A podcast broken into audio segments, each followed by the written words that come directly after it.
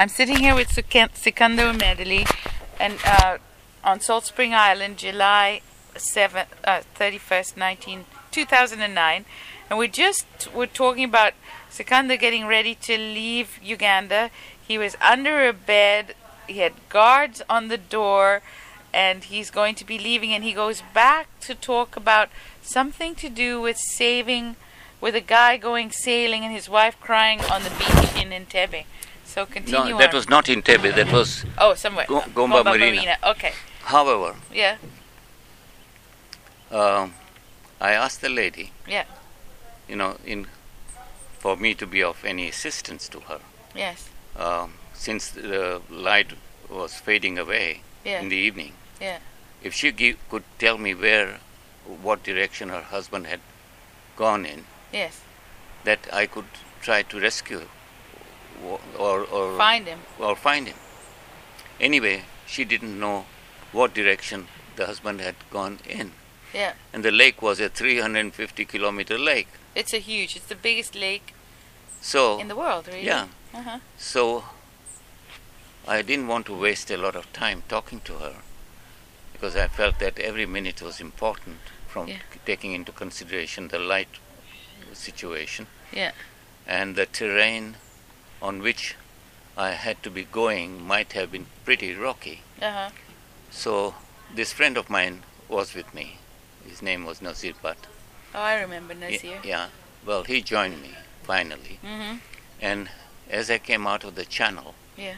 from uh, Gomba Marina, I stopped my boat Yeah. and thought to myself, you know, there is such a big lake in front, but it looks as if that expanse of lake was so clear and clean that a boat would not have uh, had an accident in that area. Yeah. So the only possibility was if I took a left turn from that channel, that was the rocky area, which a lot of people mistook as a good area to go uh, to Oh. okay. sail in, Yeah. and then their boats would come to grief because of the rocky terrain. Now, also, I had to be very careful going in that area because it was Rocky terrain. rocky terrain and uh, very dangerous. Mm. However, I asked my friend to be uh, watching the bows, and I had a searchlight on the on the boat, Mm. and we kept on plodding along. And by the time we had done about four or five miles on the lake, we saw a boat which had turned over. oh, you found it. That was a fairly infested crocodile area. Oh goodness. And the boy, his son, was sitting on the hull, and the father was immersed in the water. Oh my God. He could not uh, climb the, the hull. And uh, when I approached them, they were fairly cold. So I took them in my boat, and uh, luckily I had blankets and uh, brandy and all kinds of uh, things on the boat and uh, made them comfortable and, Took them back. and got back. Well, what nationality were they? They were Germans. Germans. Okay. The gentleman said, You know, Sikunder, you saved my life. Thank you very much. Is there anything I can do to help you uh, refill your boat with uh, petrol, gas? And I said, No, that is not necessary. I am very pleased that I was ab- able to help. But he said, One day I might be able to help you too. And on that note, you know, we parted and we shook hands, and there I was. Now I was trying to leave the country when I came to the Lufthansa, which ticket I had, with ah, German guy. I went to the secretary yes. and I said, I'd like to uh, fly today. It is very urgent. And she said, I'm sorry, but do you have a visa? Yes. And I said, no.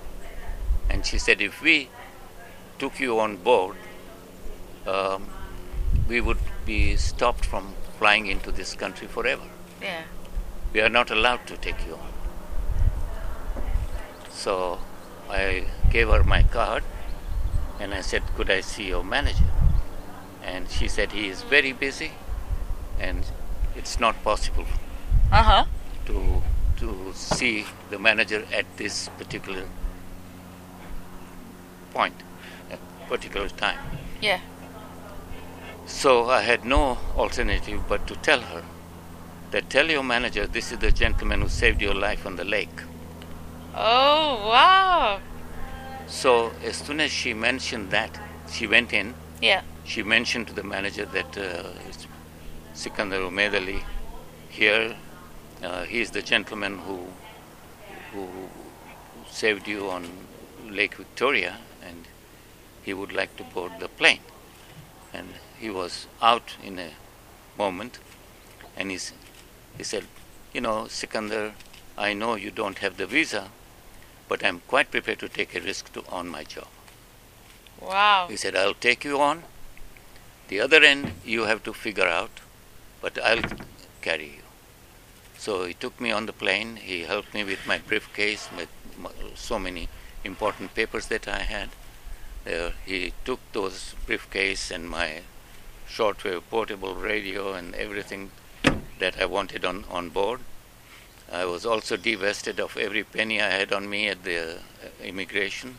I was asked what kind of a profession I had, and I said I was a teacher. And I left the country. Wow. Uh, no doubt I had to make friends before I left the country. Yeah. Uh, and that was the way I, I departed out of the country. But something very funny happened in the last three days of my departure. Yes.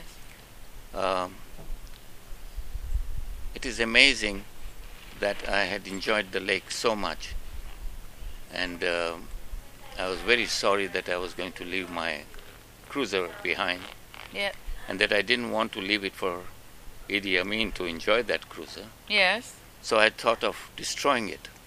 Oh. So I told my friend that I was setting, going to set up a bomb Yes.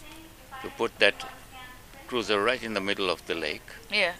and I'll set a timer on it, and that if he would pick me up after having set the timer, that the boat would be destroyed. Oh my God. And and people would think you were dead. Not only dead, Yeah. but nobody would know that the boat was destroyed because oh. it would be oh, far away. it would be far away, right in the mid ocean. but at the last moment, Yeah. uh, my friend had different ideas. He said, "You know, Sikunder, instead of destroying, I'm a Uganda citizen. Give it to me. I'll buy it from you. But I hadn't realized that he had some devious motives. Oh. So he thought he would buy that boat for next to nothing. So, uh, we, we came back and uh, to the shore. And I, I said, Well, I haven't destroyed the boat. So, can you tell me how much you're going to pay me for this? Yeah. And when he uh, mentioned the price, I realized that he was really pulling my leg. Huh. That he had no intention of paying the full value of the boat, yeah. but just wanted to take an advantage of it. However, the luckiest thing that happened was that the African gentleman who used to look after my boat, Hmm. he was an ex uh, uh, staff of the Kabaka of Uganda. Uh-huh.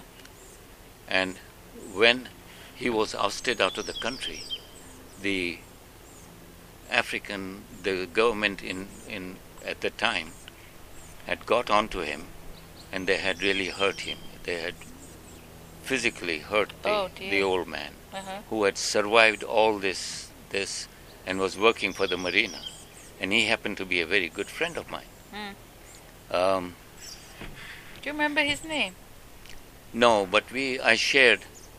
Hmm. Uh, he was so so kind and such a nice person. Hmm.